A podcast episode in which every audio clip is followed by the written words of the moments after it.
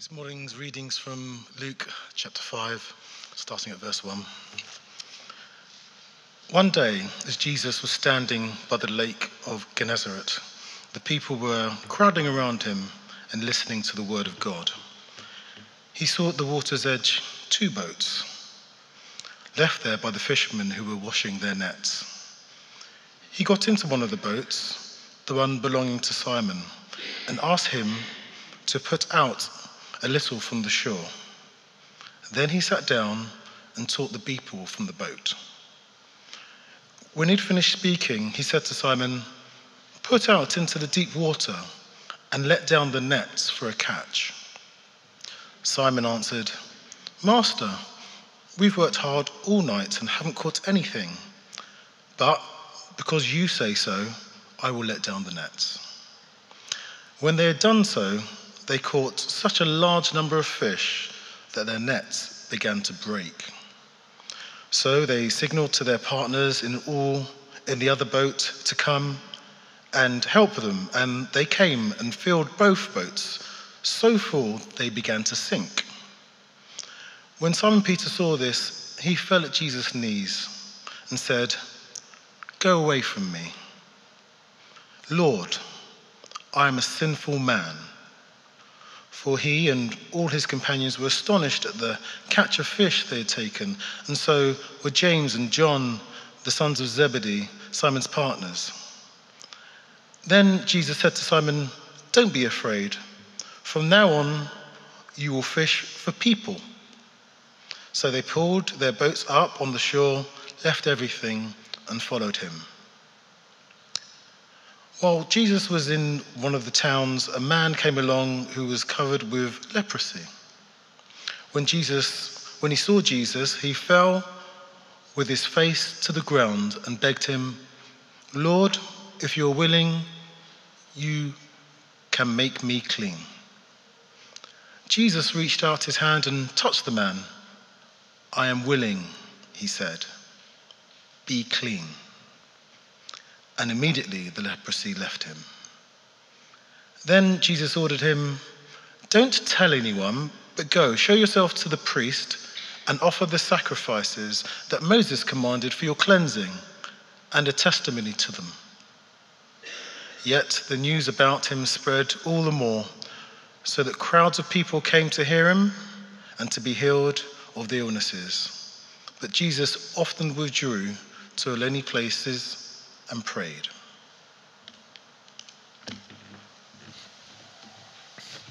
Morning, everyone. Our previous series, Follow the Star, was focusing on the time of the Advent and the waiting process related to that. It is, it is now past the time of the Advent, and we know that what had been announced, or rather, who had been announced, is now fully present on earth. The Word has become flesh. It is the beginning of a new era. Today we have some kind of a life size portrait of Jesus. We get to see him in action. We get to discover what his presence is all about, what it produces, how it impacts the world, the people the characters of the Bible, but also us here in 2020.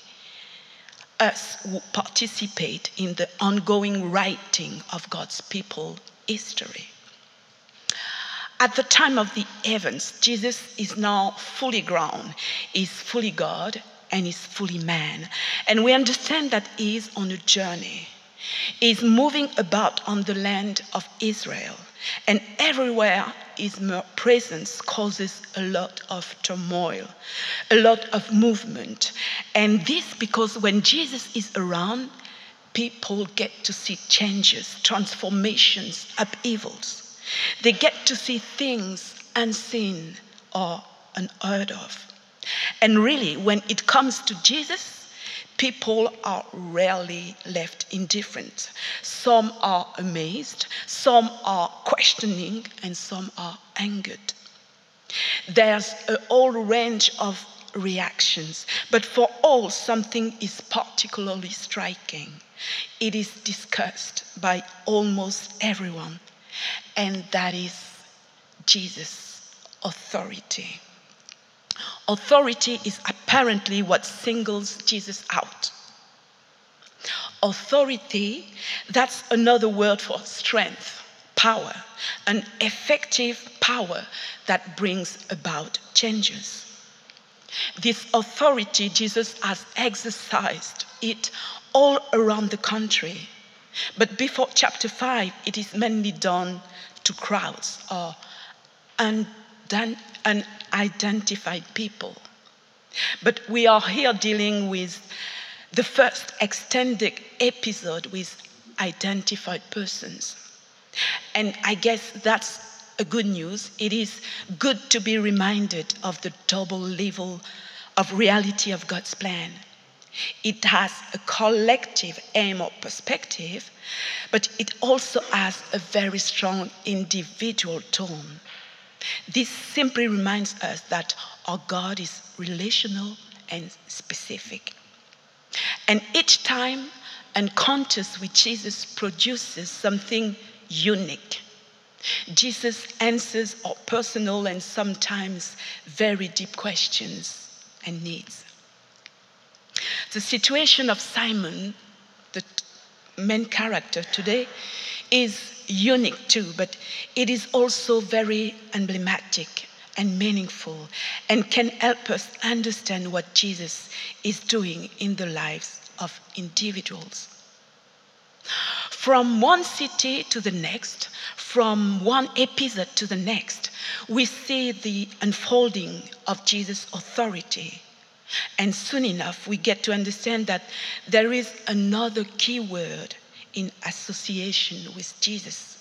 Because his singular authority always seems to be exercised while aiming at a specific goal restoration. Restoration, that is what Jesus is actually doing and involved in while traveling across the land of Israel. Restoration. What a project. There are two definitions found in the dictionary for the word restoration that are quite interesting. First, restoration is the action of returning something to a former owner, place, or condition. And second, restoration has something to do with the return of a monarch to a throne, a head of state government, or a regime to power. Restoration is indeed a huge project, a huge work site and for Jesus, it is aiming at establishing God's reign or authority on earth. This means resetting the creation in order, getting rid of wrong authority, casting out unrightful powers and evil spirits. The ultimate goal being to get rid of everything impeding the fullness of life for man and opposing a healthy relationship between man and God. In Israel, restoration is to take place in all territories, even in personal territories, in the spaces of human lives. And the beginning of chapter 5 shows that it is precisely what Jesus is doing. Jesus is investing in what could seem little or worthless territories, that is, the personal territories of human lives. The dimension of restoration is probably more obvious in the episode with the man ill from leprosy. The body of that man was obviously affected, damaged. For him, Jesus has exercised his authority and has reclaimed the territory that the, the disease had appropriated and invaded. With words and acts of authority, Jesus healed the man so that his body could function properly again. Like in many other occasions, Jesus takes actions. He takes care of broken and damaged bodies and make them whole again. His touch can heal. And on the roads of Israel, his reputation precedes him, and people go to him with a sense of expectation. The faith that a touch from him could bring tremendous changes changes in their lives, changes in their bodies. That is particularly true of a woman who, for 12 years, had an issue of blood. During 12 years, her body had been dysfunctional, and during 12 years, she has tried everything she could in vain. But once she had an opportunity, an opportunity she, in fact, partly created. With determination, she went to Jesus to get a touch from him, and she silently grabbed his garment. And then, after 12 years of trials, at this touch from Jesus, she was immediately released, freed, healed. In this story, we can probably find reason for comfort and hope, even if we are also very well aware that there is always a part of mystery in God's way, a mystery about how and when it takes action. Some may experience a very prompt healing, and some people don't. Sometimes there are signs of recovery, and sometimes they are not manifest at all. But in those cases, I like to remember what Derek Prince, a renowned Bible teacher and minister, used to say. He used to say something like, even if the signs of healing are not manifest, once we have come to the source of power for healing, once we have come to Jesus, we then have to keep our fingers plugged into the source of power. And this is done by faith, by renewed faith, strength, hope, perseverance, and prayers. The well being of our bodies, the fullness of our health is key to Jesus' purpose and mission. But there is more. Jesus is concerned with all our sores and scars, but even those who are not seen by the eye. And the case of the man with leprosy, or even the woman affected with the issue of blood, are certainly illustrative of that. Because with those two diseases, people were considered unclean and were then banned, excluded, kept at the margins of social life.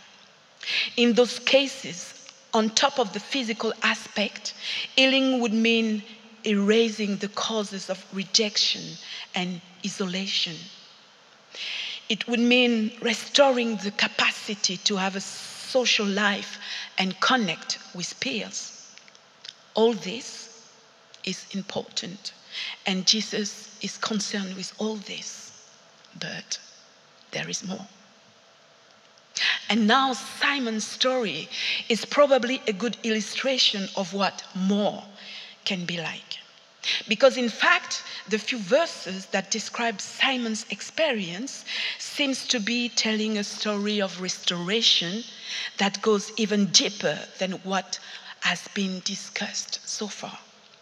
With Simon's story, we really get to understand that restoration does not only apply to the body, but has something to do with the whole body. To, it is a project seeking a sense of unity, coherence, and purpose for the whole being.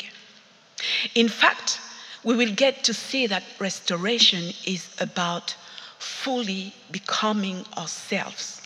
Restoration is about regaining our divine stature and foundation. Simon's experience is striking, but we may not immediately read it as a story of restoration. What is probably more obvious, though, is that in modern language, it could easily be classified as a success story, a, the story of a success. That's the kind of stories people are usually fond of, and media like to report them with headlines such as From Rags to Riches or From Homelessness to Harvard. Beyond those few words, we can picture a whole journey, a journey that speaks of drastic changes, a movement from nothing to something, or a shift from a situation of lack to abundance. Those stories are impressive stories with a touch of sensational. And when we look at Simon's experience, we can in fact trace the same kind of trajectory that goes from little to great. And this is undoubtedly a movement that the Lord is creating. It is undoubtedly the movement the Lord wants us to be in, the direction He wants us to take.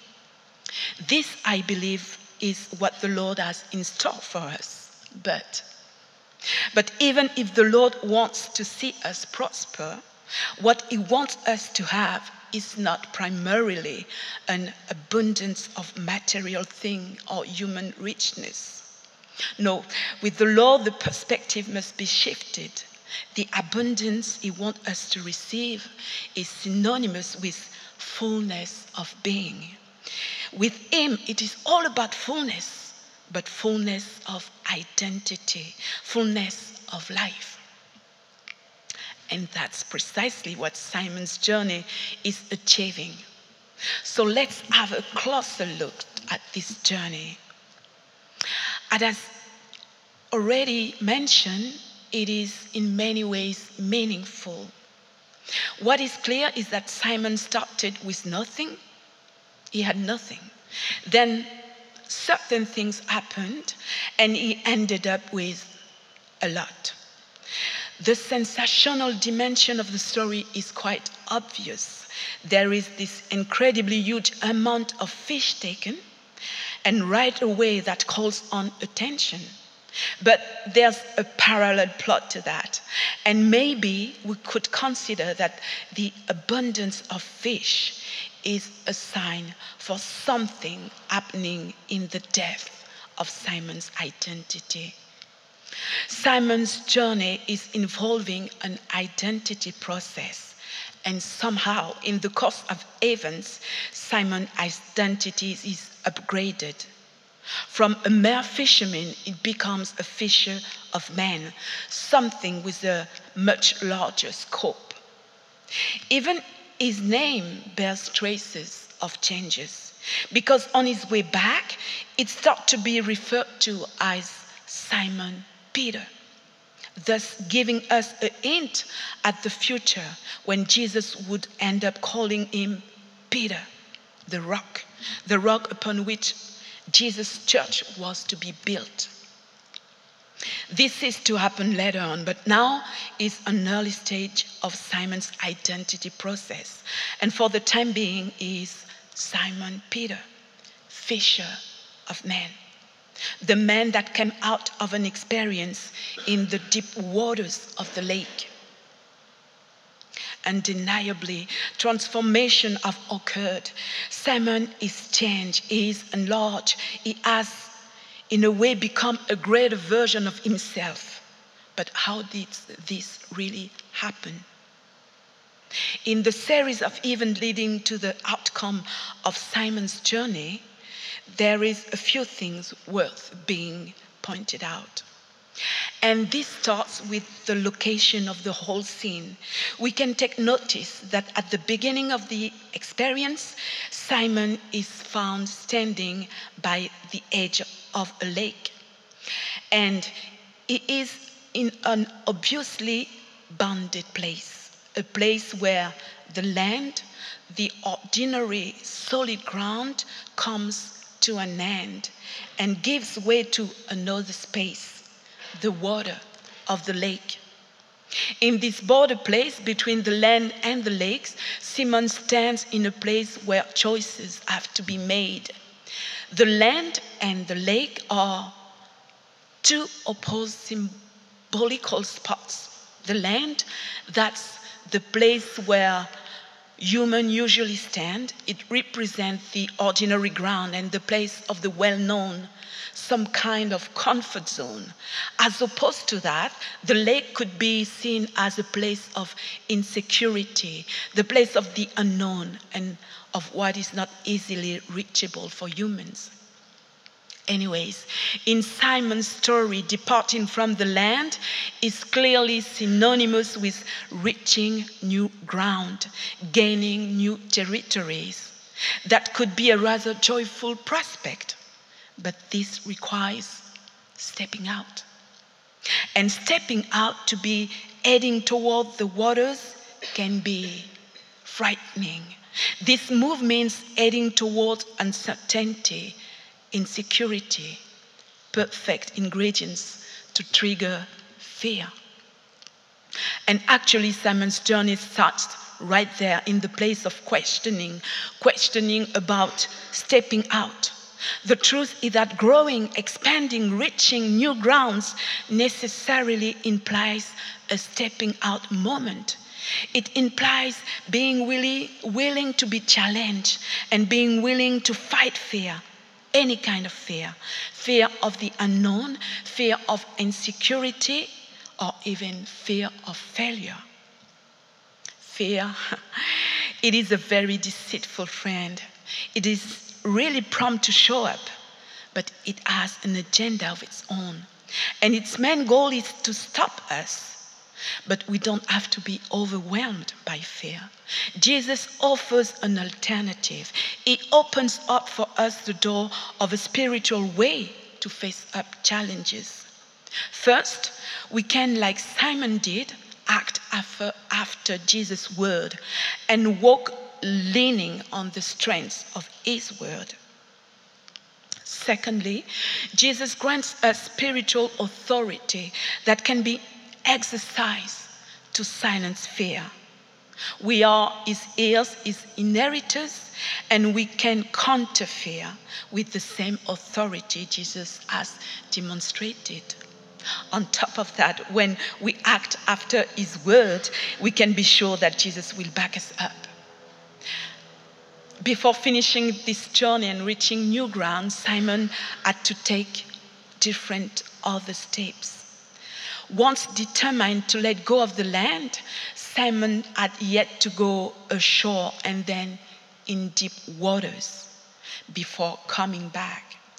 And it is apparently after the passage in deep waters that changes are manifested. And that is quite interesting because in the Bible, the symbolism with water is rich, and the deep waters here could represent different things. On the one hand, it could certainly be related to the image of the well. In the time of the patriarch, the well was a resourceful place. It was something necessary for the well being of men and flocks. It was then a source of blessings and an important piece in people's inheritance, a piece which spoke blessing and which at the same time revealed something about lineage. Because wells were transmitted from generation to generation. And for instance, we can find in the book of Genesis mention of wells being inherited by Isaac from Abraham and then transmitted to Jacob. That shows that wells can truly be long lasting and they are pieces of blessing from generation to generation. They are places of transmission, transmission of wealth and tradition with regard to personal or family lineage, or even with regards to church or spiritual tradition, for example. But the deep waters Simon had to deal with could also remind us of the waters of baptism in that case, they bring about the idea of a death and rebirth process. In those waters, the old man is meant to go down deep so to, as to let the new man emerge in a renewed spiritual life. Baptism is obviously a unique moment that has to be experienced but once, but there are probably times in our journey of faith when we have to refresh our spiritual inner man and strengthen him. And while talking about water, there is something else to mention the living water. That water, that particular water that Jesus alone can provide. He himself qualified that water when once talking with a woman by a well. He qualified the living water as a water giving fullness of life.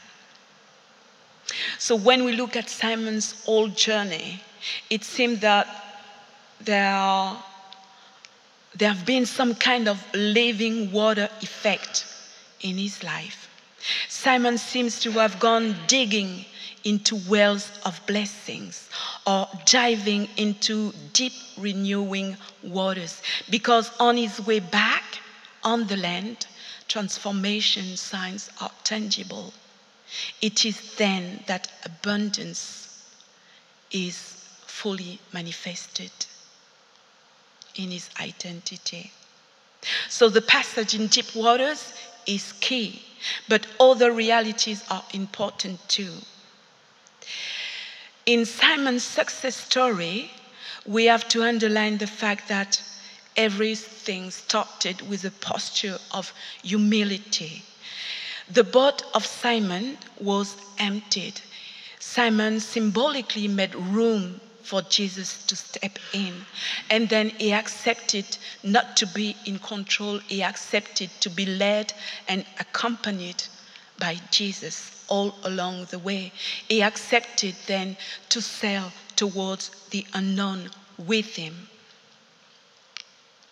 And there is also in Simon's experience some kind of repentance process because once he realized the greatness of the action of Jesus, then he had a sense of frailty, a sense of unholiness, and he voiced those ideas to Jesus. He shared them to Jesus, and Jesus simply took those things from him and washed those fears and those unclean things with words of comfort.